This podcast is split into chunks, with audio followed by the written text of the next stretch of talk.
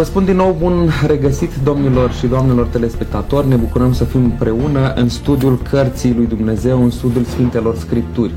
În această ocazie vom continua studiul Cărții Profetului Daniel. Am ajuns la capitolul șase, un capitol frumos din istoria aceasta, dar în același timp un capitol care dorește să ne învețe o lecție pe fiecare dintre noi care dorim să-i slujim lui Dumnezeu. Alături de mine, în studio, am plăcerea să spun bun venit domnului pastor Lehaci Onisim, pastor în Biserica Adventistă. Mulțumesc pentru invitație. De asemenea, alături de noi este domnul profesor Lucian Farcaș, profesor de teologie romano-catolică, și dumnealui am plăcerea și bucuria să-i spun bine ați revenit. Mulțumesc pentru invitație, bună, revedere! Cu drag! Dragii mei, astăzi vom studia, așa cum spuneam, capitolul șase din cartea profetului Daniel. În acest capitol, Daniel era deja sub un alt imperiu, nu mai era sub imperiul babilonian. În emisiunea trecută am studiat despre ultimele clipe ale imperiului babilonian. Daniel, deși fusese mare la curtea împăratului Babilonului, pentru că a rămas credincios lui Dumnezeu și conștiincios în, cea, în atribuțiile care îi veneau din punct de vedere administrativ, a fost lăsat să conducă sau să fie mare și la curtea următorului imperiu. Pentru că atunci când imperiile se succed, de obicei pleacă și cei care au fost în funcții de conducere. Așa că să întreb pe invitații mei, cum era activitatea de administrator al lui Daniel? Cum era el privit în funcția administrativă pe care o deținea în imperiul respectiv? Domnule pastor Onisim Lehaci. Capitolul șase din cartea lui Daniel ne prezintă câteva lucruri despre activitatea lui Daniel ca administrator la curtea regală, la regele împăratul Darius. Avem aici de fapt mai multe informații unde se pare că împăratul restructurează complet întreaga, întreaga administrație și pune dregători. Și interesant, în contextul în care are foarte mulți oameni buni, de obicei erau aleși cei mai pricepuți, cei mai școliți, cei mai inteligenți, care treceau de toate selecțiile importante pe care le făcea împăratul, ajunge să-l selecteze în echipa guvernamentală, în cabinetul lui și pe Daniel. Și punctează, interesant, cartea aceasta ne spune foarte clar că Daniel însă întrecea pe toate acestea căpetenii și pe dregători.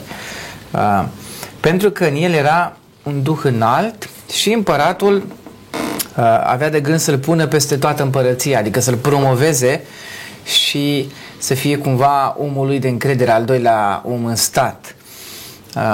Interesant este, în momentul acela, observați, într-o echipă apare și invidia. De obicei se întâmplă lucrul acesta. Invidia este un păcat al nostru, al oamenilor, și cumva încearcă să-i găsească anumite greșeli, să-i caute anumite greșeli în activitatea lui de administrator, de consilier, de, uh, al, al împăratului, uh, și nu găsesc nimic. Asta înseamnă de fapt că Daniel era un om integru, uh, deci el nu era doar un om foarte priceput, un, un talentat, nu doar că uh, avea rezultate foarte bune, era inteligent, uh, uh, dar avea și un caracter. De obicei caracterul este ceea ce se formează bazându-se pe niște valori morale pe care ceilalți nu le aveau și au căutat cumva să-i pună așa, să-i găsească niște lucruri, de fapt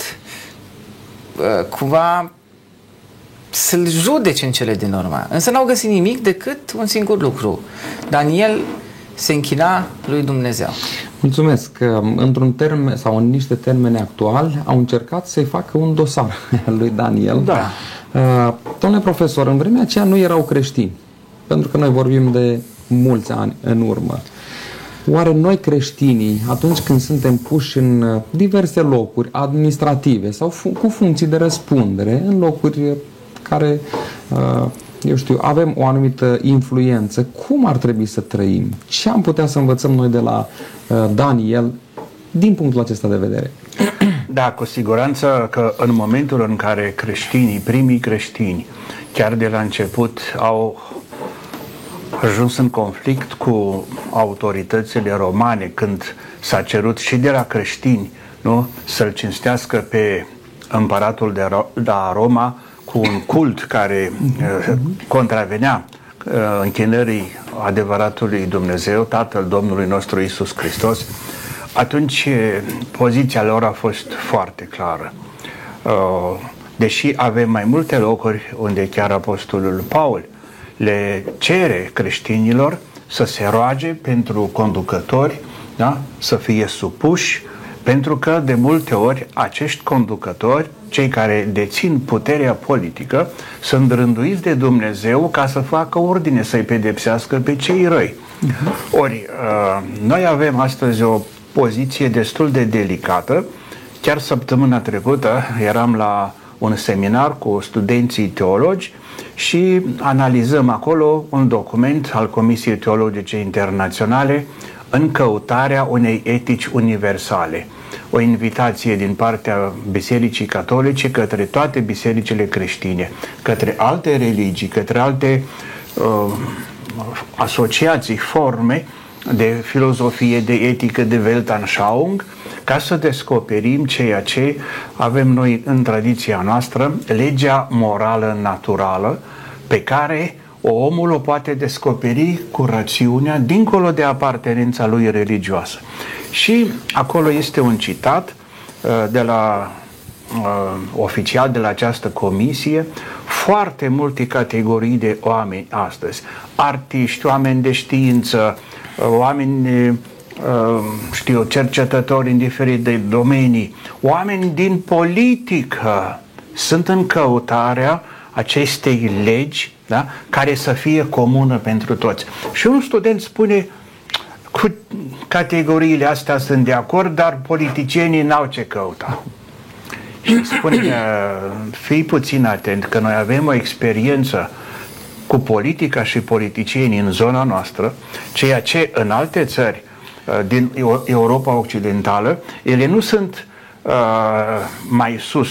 Haideți să luăm din punct de vedere politic și economic. Stau mai bine ca noi. Acolo au fost și politicieni care au făcut o politică bună și au favorizat și o bunăstare. Așa că uh, biserica uh, îndeamnă pe creștini să se implice în politică și chiar Papa Francisc spune către tineri, dar și către credincioși, cine face o politică bună practică o slujire nobilă. Ei, cam asta trebuie să facă creștinii, dacă luăm, de exemplu, pe Daniel. Numai că asta deranjează. Da. Atunci când ești cinstit, atunci când ești, nu știu, când îți îndeplinești cu bine slujba, atunci produci și, și deranj. Interesant spune Cartea Sfântă că atunci când au căutat motive pentru a-l pârî în fața împăratului pe Daniel, n-au găsit niciun motiv în treburile administrative. Totul era ca la carte. Ireproșabil. Tare m-aș bucura ca și la creștinii de astăzi să fie exact la fel. Iar noi, românii, ne numim popor creștin. Ar trebui să fie totul de nota zece.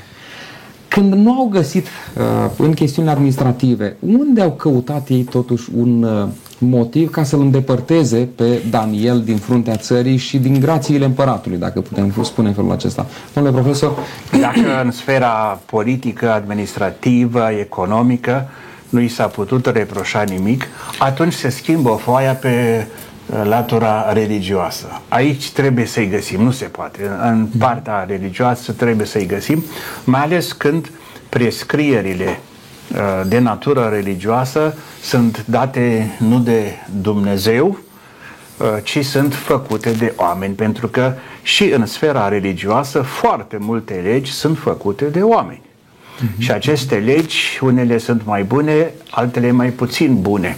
Ori aici putem regăsi scene din viața lui Iisus. De multe ori era întrebat, dar nu ca să găsească o explicație mai bună, ci ca să-i, să-l prindă, nu? Uh-huh. Să-l prindă cu ceva greșit, pe teme religioase. Uh, ori aici vedem, uh, nu se dorește o perfectare a cultului. Apelează la rege, el să dea o dispoziție, treizeci de zile, nu e voie să te închini la un alt zeu Dumnezeu, decât numai uh, uh, să practice cultul hotărât de rege. Ei erau singuri că, fiind chiar mai înainte, pe lângă Duhul care lucra în Daniel, el era și pătruns de credință, spune un verset următor. Ori erau siguri că Daniel nu va accepta, nu se va supune, pentru că, să spunem, a venit cu, și vom vedea, cu o obiecție de conștiință. Nu? Libertatea religioasă, am putea spune astăzi. Ori adversarii săi erau siguri: aici va claca, aici îl prindem. Mulțumesc, domnule pastor. Daniel ne oferă un exemplu. Asculta, era supus împăratului, era credincios împăratului, însă deasupra ascultării față de împărat avea pe altcineva. Și când cele două cerințe, cerința împăratului și cerința lui Dumnezeu, erau în conflict, Daniel rămânea de partea lui Dumnezeu. Cum ar trebui să facă oamenii astăzi? Mă impresionează istoria lui Daniel și mi se pare unul dintre a, cele mai frumoase modele ale Vechiului Testament. A, e un tânăr de succes care ajunge să, să se dezvolte pe toate planurile. Însă cel mai mult apreciez de fapt credința și devotamentul, atașamentul față de Dumnezeu. Ceea ce mi se pare interesant și aș puncta înainte de a trage câteva concluzii despre ceea ce am putea învăța de la Daniel noi astăzi, este tocmai, observați, contextul pe care îl pregătesc. În momentul acela, în timpul lui Darius, se pare că era oarecare libertate religioasă, erau anumite legi care favorizau și cumva garantau închinarea și altor persoane, însă în momentul acela se pare că acești, acești apropiați ai împăratului, acești dregători, conducători, i-am numit, nu știu, parlamentari, care aveau posibilitatea aceasta să propună legi, vin și propun o lege care să-l dezavantajeze pe Daniel, să-i afecteze libertatea lui, lui religioasă și cadrul lui de închinare. Și vin și spun așa, în versetul șapte ne spune că oricine va înălța, îi propune împăratului. Deci, observați, lucrează cu o armă foarte perversă, împăratul nu-și dă seama, îi propune împăratului să se transforme într-un zeu. Oricine va înălța timp de treizeci de zile rugăciuni către vreun Dumnezeu sau către vreun om afară de tine, să fie executat. Vă dați seama că momentul acesta cumva i-a comenit împăratului, pentru că era o modalitate politică, instrumentând religia, de a-și consolida puterea, de a aduna și mai multă putere. Probabil că momentul acesta a fost și trecerea aceasta de la o altă împărăție și împăratul s-a gândit: e interesant, de ce să nu folosesc sfaturile acestor oameni pentru a-mi consolida împărăția. Însă când uh, își dă seama că este prins într-o cursă, își dă seama de fapt că prietenul lui și omul lui de încredere, Daniel, este, este afectat. Și ceea ce îmi place foarte mult, că aici de fapt vedem uh, caracterul lui Daniel, vedeți? Am vorbit până acum de trăsăturile, de abilitățile, de inteligența și de toate capacitățile lui Daniel până la momentul încercării. Însă, vedeți, proba de foc se dă în momentul în care ești încercat, în momentul în care ți se pune în față să renunți la atașamentul tău față de Dumnezeu. Și aici, de fapt, Daniel iarăși ne oferă un exemplu pentru noi astăzi. Nu renunță la niciun privilegiu, indiferent că perdea poziția și era în punctul de a fi condamnat și omorât. El spune: nu, eu rămân uh, atașat și eu rămân uh, de partea lui Dumnezeu. Uh, da, e, e un exemplu... un exemplu frumos, un exemplu care a, a influențat, cred că, mii și milioane de creștini de-a lungul timpului și evrei care au rămas de partea lui Dumnezeu. Nu au renunțat la credință nici în momentul în care au fost amenințați cu moartea. Mulțumesc! Interesant că împăratul s-a simțit probabil flatat de propunerea supușilor lui, când vede că cei din împărăție, cei apropiați, îl consideră un fel de zeu și doresc ca o perioadă de timp doar către împărat să se îndrepte închinarea. N-a prevăzut capcana care îi se întindea, să spunem, în felul acesta. Domnule profesor, credeți că este corect ca în funcțiile administrative să se acceadă pe baze religioase? Haideți să uh, explic puțin uh, întrebarea. Daniel putea să rămână în funcție administrativă dacă își schimba credința. Dacă el nu, nu se mai închina lui Dumnezeu, ci făcea altfel decât era propus de către împărat. Dacă luăm uh, viața politică de astăzi, uh, unde în centrul se pare că sistemul cel mai acceptabil este totuși o democrație, o de- democrație care să respecte valorile, principiile, spunem noi, și creștine, dar mai degrabă facem trimitere la legea morală, naturală, la rațiunea cea dreaptă care distinge între bine și rău, inclusiv în câmpurile mari de politică, de economie, de cultură. Aș, aș spune, așa cum am fost și noi învățați în pregătirea noastră, în vederea preoției, ca să fii un preot bun, trebuie să fii mai întâi un om bun. Ca să fii un politician bun, un președinte bun, un ministru bun sau cu alte responsabilități, ca să fii un ministru bun, înainte de funcție, tu trebuie să fii un om bun. Uh-huh. Dacă această condiție de om bun este sprijinită și de niște motivații religioase, de o credință, uh, mi-aduc aminte și o repet cu plăcere lucrul acesta, am avut ocazia în anii nouăzeci să-l ascult pe cancelarul Helmut Kohl, care a vorbit episcopilor și preoților din bazinul Rurului, unde se închideau minele. Și biserica a luat apărarea minerilor de-a lungul uh, timpului. Și el a spus, zice, eu am fost ministrant, cum știți că este la catolici. Copiii nu ministrează în jurul preotului și ei știu că îi slujesc, ministrează, uh, uh, îi slujesc lui Dumnezeu. Zice, eu am fost ministrant, Col, am simțit că-s mic, așa era de mare Col. Zice, uh, am dus mereu, am purtat dorul meu de a fi ministrant.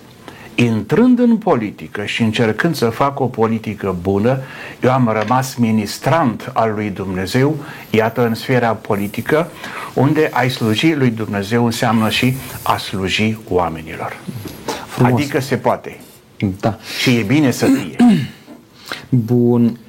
S-a spus deja ce au pus la cale colegii, și anume o perioadă de timp de treizeci de zile în care oamenii din, de pe uh, tot cuprinsul împărăției să nu se închine la altcineva decât la împărat. Ce a făcut Daniel, domnule pastor? Uh, în momentul în care e, este provocat într-un mod foarte, foarte inteligent de către legiuitorii din vremea aceea și de către împărat, foarte interesant, observați, aș face o paranteză aici, apoi mă întorc la Daniel, legea mezilor și a peșilor era de neschimbat, aici era cumva statul de drept, nu este nimeni mai presus de lege, legea este pentru toți și trebuie să o respecte toată lumea. E foarte interesant, numai că s-ar putea ca anumite legi făcute de unii oameni cu intenții rele să fie în dezavantajul celorlalți. Așa s-a întâmplat și în cazul lui Daniel, însă Daniel n-a ținut cont de această lege care nu putea să fie schimbată. Deci el s-a dus și ne spune în versetul zece că în momentul în care s-a aflat Daniel că s-a iscălit porunca, a, a fost promulgată în monitor oficial, el a intrat în casă, în casa lui, unde se ruga de obicei, își deschidea ferestrele spre Ierusalim și a făcut lucrul acesta de trei ori fără să fie cumva speriat că va încălca această poruncă și va fi condamnat. Pentru el Dumnezeu era mai important decât împăratul și decât această lege, care la momentul acesta intră în contradicție cu legea divină. Noi suntem învățați ca și creștini, ne spune și Apostolul Pavel, ne spune Scriptura, ne spune Iisus că legea lui Dumnezeu nu poate să fie desfințată, că legea lui Dumnezeu este mai presus de legea omenească și se pare că același lucru îl face și Daniel și consideră că el trebuie să rămână uh, la legea divină. Ceea ce mi se pare iarăși sugestiv și interesant este că se roagă. De ce se roagă? Probabil că s-a rugat și până atunci de foarte multe ori, dar cred că se roagă și pentru această problemă, pentru că acum, indiferent, vedeți dumneavoastră, cât de credincios ai fi, în momentul în care apare amenințarea cu moartea și știi, cunoști, Daniel cunoștea cunoștea politicile din vremea aceea, cunoștea cum era condamnat un om care nu se supunea împăratului, se gândește probabil foarte serios și apelează la Dumnezeu să-l scape din această situație și, interesant, este văzut, este observat. Cu siguranță că l-au pândit, au căutat să vadă ce face. El a făcut-o la fel de transparent și deschis, pentru că pentru el Dumnezeu, Dumnezeu era mai important decât legea omenească. Mulțumesc. Domnule profesor, de-a lungul timpului mulți oameni au suferit pentru credința lor în Dumnezeu. Chiar în țara noastră avem în istorie exemple de persoane care nu au dorit să lepe de credința în Dumnezeu pentru o altă credință și au plătit cu prețul, prețul uh, vieții. Mai e oare și astăzi la fel de importantă credința pentru oameni? Mai sunt și astăzi gata oamenii să-și asume anumite riscuri, chiar dacă înseamnă suferință, dar să rămână credincioși lui Dumnezeu? Cu siguranță că rămâne importantă credința și astăzi, dar este foarte posibil că undeva nu este împinsă prin autoritate, prin presiune, prin urmărire cu armele puterii de un regim ateu, ci mai degrabă este o retragere din cauza atmosferei generale, din cauza societății care nu se interesează de astfel de valori, mai degrabă se retrag într-un foișor, într-o capeluță, ca și Daniel. Dacă au în casă, o casă mai mare, poate că într-o cămăruță au pus acolo o Sfânta Scriptură, poate o cruce, cum fac catolicii, o candelă, o icoană, dar se retrag din spațiul public, uh-huh. într-un spațiu mai degrabă individual, privat. În schimb, dacă ne ducem puțin mai înainte, tocmai credința a fost pentru foarte mulți motivul pentru care au fost da, arestați, condamnați la, fie la moarte, fie la ani de închisoare. Da? Mi-aduc aminte, chiar astăzi spunea un confrate în vârstă, a împlinit nouăzeci și patru de ani, părintele Despinescu, și ne povestește multe. Îmi spunea că era un preot, părintele Trifas, la noi la seminar, era administrator, un om gospodar, cu inimă largă pentru seminariști. Au fost la, eu, a fost denunțat, denunțare, vă dați seama, da? Fictivă. I-au găsit în inventar lipsa unui sac de porumb sau de cartofi și nu știu ce, da, foarte grav, și a luat doi ani de pușcărie. Eu făcut la Galați, am înțeles, pentru asta. Vă dați seama că nu era problema lor câți cartofi mai sunt în bugetul, în rezerva noastră. Dar aș vrea să spun uh, și altceva. Avem uh, pe uh, fericitul uh, Gica, monseniorul Gica, care în pușcărie fiind, temniță destul de grea, îndemna pe tinerii uh, din celulă, din pușcărie unde erau împreună, îi îndemna să fie supuși autorității. Iar tinerii, cum, domnule, preotul ăsta ne dă nouă lecție să fim supuși, să nu, să nu luptăm? Și spune, dacă vă, dacă vă luptați în felul acesta, veți fi uh, da, nimiciți. Uh-huh. Căutați mijloacele ca să supraviețuiți închisorii, că e nevoie de voi în societate. El n-a supraviețuit, era și mai în vârstă. Dar vedeți, o, o supunere față de autoritate, chiar o condamnare nedreaptă. Și totuși privești dincolo, pentru că Dumnezeu o să fie. Și cred că aici este și exemplul lui Daniel. El era convins, cum o să, nu, era, nu știa cum vor fi, cum vor evolua lucrurile. Dar peste toate acestea, el și-a pus încrederea în Domnul și uh, n-am ajuns la versetul următor, când uh, este nevoit regele să-l arunce în groapa cu lei, îi spune acolo, Dumnezeul tău te va salva. spune regele. Dar, dar și regele intră solidar, să spunem, simțire cu Daniel, tot acolo este că n-a avut somn, n-a, nu s-a distrat cu concubine și l-a părăsit nu, somnul, în sensul că n-a putut să doarmă. Mulțumesc! Aș vrea să discutăm acum despre un lucru care mie mi se pare foarte important. Ne îndeamnă Biblia să nu ascultăm de autorități, ne spune Dumnezeu să ne socotim ordinele sau legile date de către autorități.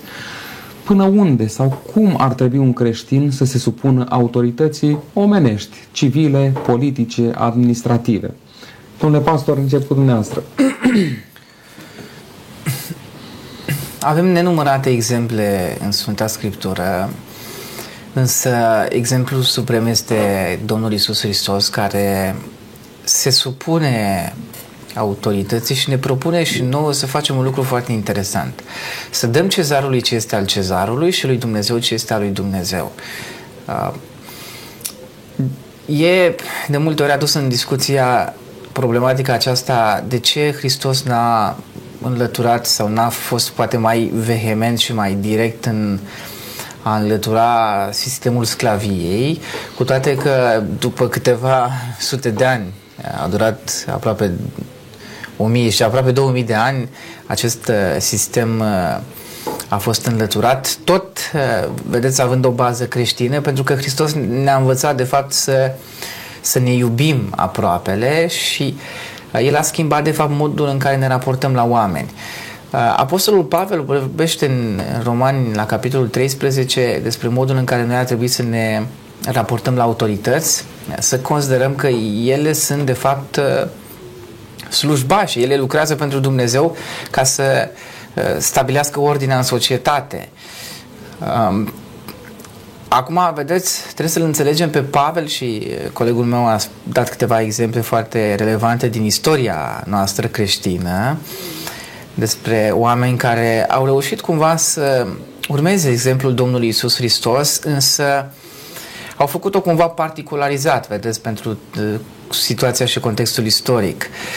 Cred că ar trebui tot timpul, de fiecare dată, noi să rămânem supuși, să colaborăm, să ne dorim binele autorităților și să ne rugăm pentru ele, însă sunt momente când, dacă, de exemplu, suntem constrânși, în cazul lui Daniel, să renunțăm la Dumnezeu în favoarea autorităților.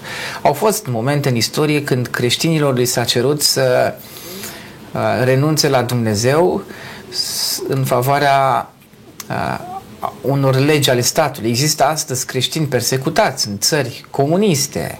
Citeam despre faptul că în China sunt foarte mulți creștini persecutați, unde statul duce niște politici, politici opresive în, împotriva acestor creștini. Vedeți, este complicat și este foarte greu pentru acești frații noștri care întâmpină o presiune foarte mare. Însă unii dintre ei, vedeți, rămân exemple remarcabile, urmând exemplul lui Daniel, de a, de a rămâne totuși credincioși lui Dumnezeu. Cred că de fiecare dată ar trebui să înțelegem, și asta ne învață Daniel, că Dumnezeu este pe primul loc. Adică legea lui Dumnezeu, Dumnezeu, este mai important. Noi ascultăm de guvernanță, ascultăm de legile care sunt date, însă în momentul în care legile date intră în contradicție cu principiile morale, cu valorile noastre creștine, cred că în momentul acela trebuie să spunem și nu. Și trebuie să fim o voce. Pentru că dacă n-am fost o voce până în momentul acela, de aceea noi, ca și creștini, avem tot felul de uh, asociații, organizații care lucrează pentru promovarea libertății de conștiință, libertatea religioasă. Uh, asta trebuie să facem, adică să și căutăm să... Uh, uh, să-i facem conștienți pe guvernanții noștri că avem și noi anumite drepturi care trebuie să ne fie respectate. Am înțeles. Domnule profesor, aceeași întrebare și pentru dumneavoastră. Biblia nu ne îndeamnă la nesupunere, ci la supunere față de autorități. Până unde merge supunerea aceasta? Noi trebuie să facem uh, o distinție și nu una foarte complicată.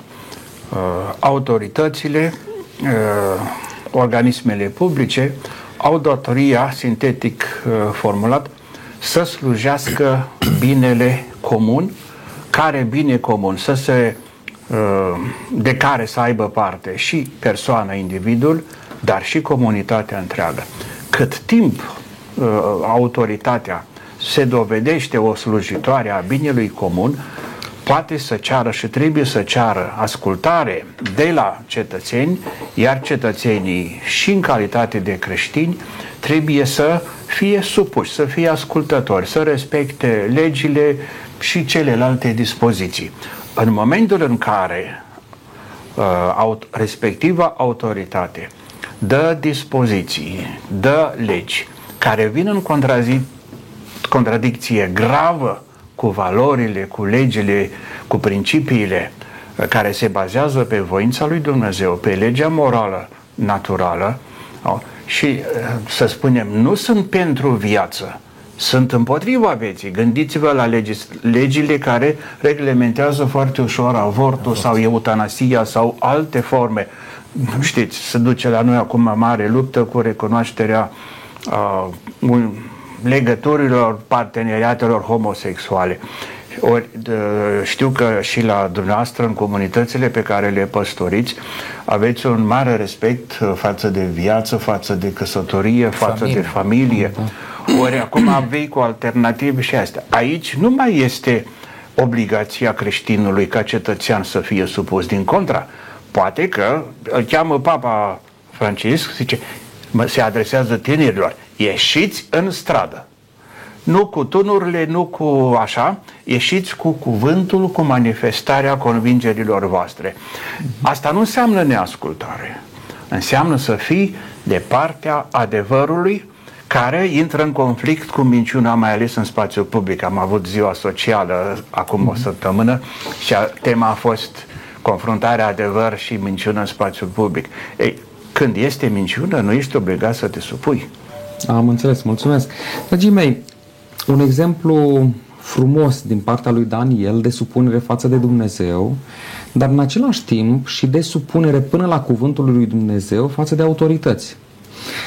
Versetul treisprezece este în contrast cu versetul patru din, din capitolul acesta. În versetul patru se spune că au căutat în treburile administrative și n-au găsit nimic vrednic de a fi condamnat, nici o greșeală, nici un lucru rău. Iar în versetul treisprezece, atunci când au văzut acei oameni că Daniel rămâne credincios lui Dumnezeu și continuă cu obiceiul acesta de a se închina lui Dumnezeu și mai departe rămâne credincios da. Dumnezeului uh, său, în versetul treisprezece, la un moment dat, spune așa: Daniel, unul din prinșii de război ai lui Iuda, nu ține deloc seama de tine. Ce contrast! Caută, nu găsesc nimic, dar ca cererea lor să aibă cumva susținere, exagerează atât de mult. O întrebare. Este exagerarea păcat? Ar putea fi considerată și o manipulare aici. Da, este o exagerare, este o distorsionare a adevărului. N-a fost chiar așa, pentru că să nu uităm că Daniel era atât de devotat împăratului. Uh-huh. Acum, vedeți, s-ar putea la un moment dat ca anumite voci și de, de multe ori manipularea, propaganda, reușesc să schimbe mintea oamenilor, să, să, să sucească gândirea rațională și sănătoasă și să distorsioneze adevărul. Se pare că în cele din urmă cumva acum, nu știu dacă i-a crezut l-a crezut i-a, i-a crezut de fapt pe, pe acești dregători împăratul Darius. Probabil că mai mult a fost constrâns de propria lui lege pe care a dat-o și pe care trebuia să o respecte. Da, trebuie să facem o paranteză aici, să spunem că și astăzi folosim expresia după legea mezilor și a perșilor. Era o regulă atunci când ai emis o lege, nu o schimbi azi într-un fel, mâine într-un fel. Erau asigura legea aceasta sau regula aceasta o oarecare stabilitate. Puteai să ai predicție pentru viitor ce se întâmplă, nu azi într-un fel și mâine într-un fel. Poftim. Legea era, era foarte bună, dar în momentul în care era o lege care a, dezavantaja pe cineva și era o lege în primul rând a, nu era nu era corectă. din, din mai multe puncte de vedere. În primul rând, observați, din punctul nostru de vedere, propagarea aceasta, cultul personalității, nu va duce niciodată într-o direcție bună. Au fost conducători, am avut și noi un conducător important care, în momentul în care a vizitat o țară comunistă importantă, a fost atras de cultul acesta al personalității și a făcut pe oameni să se închine lui. Asta, vedeți, ca de mie, mi se pare că împăratul Darius, cu toate că înțelege de fapt și îl ține la Daniel, cade de fapt în această plasă și această exagerare îl costă în cele din urmă, pentru că e pus, e pus în situația să-l, să-l elimine pe Daniel. Acum, vor fi foarte multe încercări de genul acesta de a, de a distorsiona adevărul, dar știți cum e? Partea frumoasă este că de fiecare dată adevărul câștigă și ne arată și, și experiența lui Daniel. Mulțumesc. Domnule profesor, Mântuitorul Iisus Hristos în Matei capitolul cinci, în predica de pe munte, spune așa: ferice va fi de voi când din pricina mea oamenii vă vor ocărî, vă vor prigoni și vor spune tot felul de lucruri rele și neadevărate împotriva voastră. Dacă lucrurile rele sunt adevărate, ce să facem? Iar dacă lucrurile rele care se spun sunt neadevărate, ce să facem? Dar în învățătura lui Iisus am lucrat cu un material în care accentua faptul că Matei parcă aduce un plus de exigență față de cuvintele pe care le-a rostit Iisus ca învățătură, mm-hmm. pentru că era nevoie de o astfel de exigență pentru viața comunității creștine de la început. Uh, și în alte momente din uh, Noul Testament, acolo se face o, pre- o precizare. Dacă sunteți trași la răspundere sau în fața legii sau în tribunale, pentru că ați slujit lui Hristos, ați slujit Evanghelia, e un fel de halal de voi, adică e o cauză și intră pe fericire. Dar dacă sunteți chemați acolo din cauza altor fapte, rușine să vă fie, spune el undeva, nu? Uh-huh, uh-huh. Atunci zice, e de rău. Am înțeles, deci dacă lucrurile rele sunt neadevărate, e ferice. Dacă lucrurile rele sunt adevărate, atunci e nevoie de pocăință. Da, tocmai. E nevoie de schimbare. Da, gândiți-vă la situația, chiar Papa Benedict îi se reproșează că n-a fost destul de dur cu cazurile de pedofilie, abuz, mm-hmm. da? uh, și noi știm că Papa, era încă Papă, a cerut uh, conferințelor episcopale și episcopilor, acolo unde sunt cazuri clare și care încalcă și legea civilă, pentru că problemele acestea sunt în, și în legea, mm-hmm. în Constituție și așa mai departe, a, acolo problemele să fie de competența tribunalului civil. Mm-hmm. Cum s-a ajuns așa acolo la abuzuri, pentru că nu interesau neapărat vinovăția și asta, ci interesau banii, dar, da. Dar aici este nu este menajată, adevărul rămâne adevăr, minciună, minciună sau... Da? Am înțeles. Bun, haideți să mergem mai... Mai departe, este interesant că împăratul a fost cumva legat de regula aceasta, a trebuit să pună în aplicare decretul pe care tocmai el îl semnase, însă ne spune Cartea Sfântă că versetul paisprezece, versetul cincisprezece, împăratul încerca să-l scape pe Daniel. Aceasta spune cât de mult îl aprecia împăratul pe Daniel și ce fel de caracter avea Daniel ca un împărat despot, așa cum erau toți împărații din vremea aceea, să, să, să țină atât de mult la omul acesta și să încerce să îl scape. Nu reușește lucrul acesta, până la apusul soarelui, până la finalul zilei face eforturi, însă până la urmă Daniel ajunge în groapa cu lei. Acum, am o întrebare. Cine a dormit mai bine? Împăratul în palat sau Daniel în groapa cu lei? La grădina zoologică am vizitat cu toții, cred că știm cum arată un leu, nu știu dacă cineva a fost în habitatul lor natural, acolo nu mai ești în siguranță, însă eram într-o grădină zoologică la ceva distanță după ce văzusem și când a început să mugească leul, m-a trecut așa un fior pe șira spinării, mă gândeam dacă n-ar fi gardul acesta sau dacă s-ar fi întâmplat, s-ar întâmplat ceva cu gardul acesta, e, e jale. Cine a fost liniștit în noaptea aceea și cine a fost frământat? Domnule pastor. Se pare că atașamentul pe care l-a avut împăratul Darius față de Daniel nu i-a dat liniște, pentru că în primul rând, vedeți, Daniel și-a dat seama că Daniel, împăratul și-a dat seama că Daniel este, este un om, e un om de nădejde, un om de caracter, un om care a lucrat cu toată dedicarea și devotamentul față de împărat și și-a dat seama de fapt că pierde un om, pierde un om important și chiar n-a putut să doarmă, adică a fost atât de tulburat și de afectat de această situație, însă pe de altă parte îl vedem pe Daniel, un om liniștit, el se duce acolo având asigurarea că Dumnezeu poate să-l scoată din această temniță. Era interesant, în cultura vremii, în momentul acela, anumite animale probabil folosite de animale exotice aduse în, în regiunea respectivă erau folosite și ca mijloc de executare a celor răi, a celor care nu erau supuși. Probabil că aceasta era pedeapsa capitală, pedeapsa uh-huh. cu moartea, era o, o moarte foarte dureroasă la care probabil că asistau și alte persoane. Însă Daniel este încrezător că Dumnezeu poate să-l scoată din această situație. Interesant, se duce împăratul după ce a petrecut toată noaptea fără să mănânce, fără nicio activitate de-a lui. I s-au adus toate țitoarele, dar probabil că nu, nu, mai avea, nu mai avea nevoie de... Spune că nu i s-au adus, de fapt, nici, nu, nici n-a cerut lucrul acesta. Și în revărsatul zorilor s-a sculat și s-a dus la groapă să vadă dacă mai e, mai e Daniel în viață.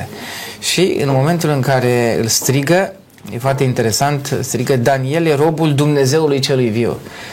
A putut Dumnezeul tău, căruia îi slujești, să te scape? Și Daniel îi spune, probabil cu foarte mult calm, cu îndrăzneală, o, acea siguranță, pentru că era în viață, era bine, era sănătos: veșnic să trăiești, împărate, Dumnezeul meu a trimis pe îngerul său și m-a salvat.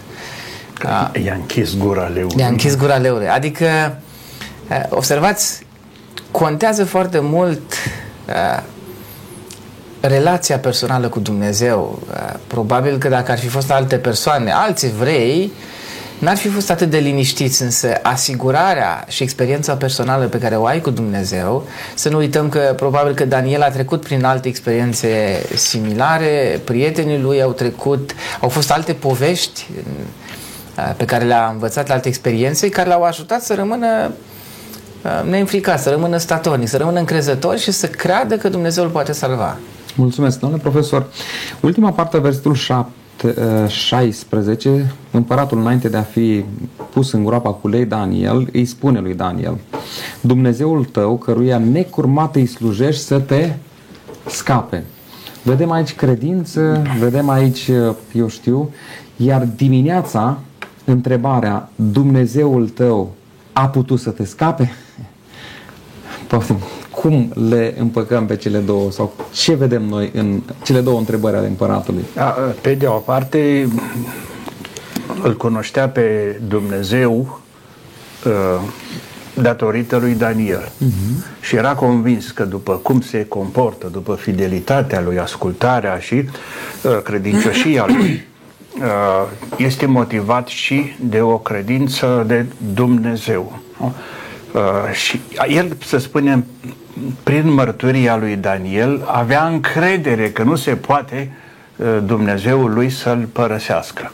Dar poate că avea și o îndoială, și este în dogmatica noastră, în morala noastră, este spațiu pentru îndoială în credință. Nu să rămâi în îndoială, dar o îndoială în credință, poate dacă meditezi mai departe, te rogi mai departe, ceri sfatul cuiva, poate să fie un moment de creștere în credință. Și aici, oare o Dumnezeu la care te-ai închinat? E un fel de îndoială, dar și de speranță. Sigur că mare i-a fost lui speranță, bucuria, când Daniel îi spune că este viu și știm că această dată, ce, da, cinci sute treizeci și nouă parcă, nu? El vorbeați la un moment dat de o anumită libertate a cultelor. Uh-huh. Și era lucrul acesta. Ori este în această perioadă, nu, se pregătește eliberarea poporului din sclavia din Babilon, uh-huh, și pregătirea și chiar a, a, mijloace, nu, legate și de templu, uh-huh, și de, de aceea a, el dă dovadă a, față de ceilalți dinainte, cu Nabuco și Baltazar, el este mult mai apropiat de Dumnezeu și datorită acestui slujitor, cum era acolo, impecabil. Da, va lua măsuri cu cei care au vrut să-i facă rău, dar acolo parcă stăm așa cu... Da, nu o să mergem până la măsuri, însă cineva spunea, mi-a oferit un răspuns, cred că lei erau sătui de asta. Însă Biblia consemnează că nu erau sătui, pentru că atunci când au ajuns ceilalți s-a întâmplat ceea ce s-a uh, întâmplat. Dragii mei, suntem pe final de emisiune. Dacă putem face o concluzie și care e lecția pentru noi cei de astăzi? Spunem că îi slujim lui Dumnezeu, spunem că suntem copii ai săi, suntem urmași ai săi. Vedem exemple de felul acesta. Ce lecții să învățăm din viața lor, domnule pastor? Acest episod, această întâmplare fericită se, se finalizează, se termină cu următoarea remarcă. Avusese, a fost scăpat, spune aici, din groapa cu lei, pentru că avusese încredere în Dumnezeul său. Cel mai important lucru este să păstrăm această încredere că Dumnezeu ne va salva în momente cruciale și în momente grele. Și pe de altă parte, cred că ar trebui să păstrăm și, și această încredere și chiar dacă nu ne va salva, noi ar trebui să rămânem credincioși, pentru că și martirii care au murit pentru credința lor, într-o zi vor primi răsplata și încrederea aceasta nu va rămâne nerăsplătită. Eu cred că trebuie să rămânem credincioși indiferent de consecințe și indiferent de ce s-ar întâmpla. Mulțumesc tare mult și pentru prezența în emisiune, domnule pastor. Domnule profesor, care e lecția cu care să rămânem? Cred că una este foarte legată de o experiență dramatică de viață. De exemplu, noi avem liturgia în rugăciunile pentru cei răposați, la înmormântare, dar și după aceea o referință, așa cum Dumnezeu l-a scăpat pe Daniel și pe ceilalți din cuptorul cu foc, la fel și cel răpoțat, Dumnezeu și este mereu actuală în viața comunității și a creștinului. Și un al doilea aspect, după modelul lui Daniel, să demonstreze mai mult convingerile de credință în acțiunile publice, politice, economice, culturale și așa mai departe. Și sociale. Și sociale, sigur. Mulțumesc toate... tare, da, mulțumesc tare mult, domnule profesor, mulțumesc și pentru prezența în emisiunea aceasta. Doamnelor și domnilor, am văzut o istorie frumoasă, felul în care un copil al lui Dumnezeu a rămas credincios în vremuri tulburi, felul în care viața lui era pusă în pericol, însă, deși el nu știa de salvarea pe care o va face Dumnezeu în viitor, a ales chiar să-și piardă viața, însă ascultând de Dumnezeu, rămân, rămânându-i credincios. Aș dori să citesc la finalul acestei emisiuni câteva gânduri dintr-un psalm care mi-e place foarte mult. Este vorba de psalmul douăzeci și trei al lui David, unde spune așa: Domnul este păstorul meu, nu voi duce lipsă de nimic. Iar câteva versete mai jos, versetul patru spune așa: Chiar dacă ar fi să umblu prin valea umbrei morții, nu mă tem de niciun rău, căci tu ești cu mine. În istoria aceasta din Daniel, capitolul șase, am văzut cum chiar în groapa cu lei, îngerul lui Dumnezeu a fost alături de copilul său credincios. Daniel a închis gura leilor și lui nu i s-a întâmplat niciun lucru rău. M-aș bucura ca fiecare dintre noi să luăm hotărârea de a-i fi credincioși lui Dumnezeu, indiferent de circumstanțele, de situațiile prin care trecem. Și atunci Dumnezeu va fi alături de noi.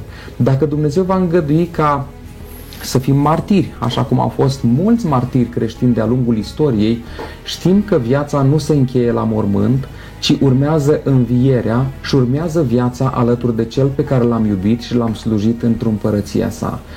Dumnezeu să ajute ca fiecare să fim credincioși, El să fie cu noi și până data viitoare, la revedere!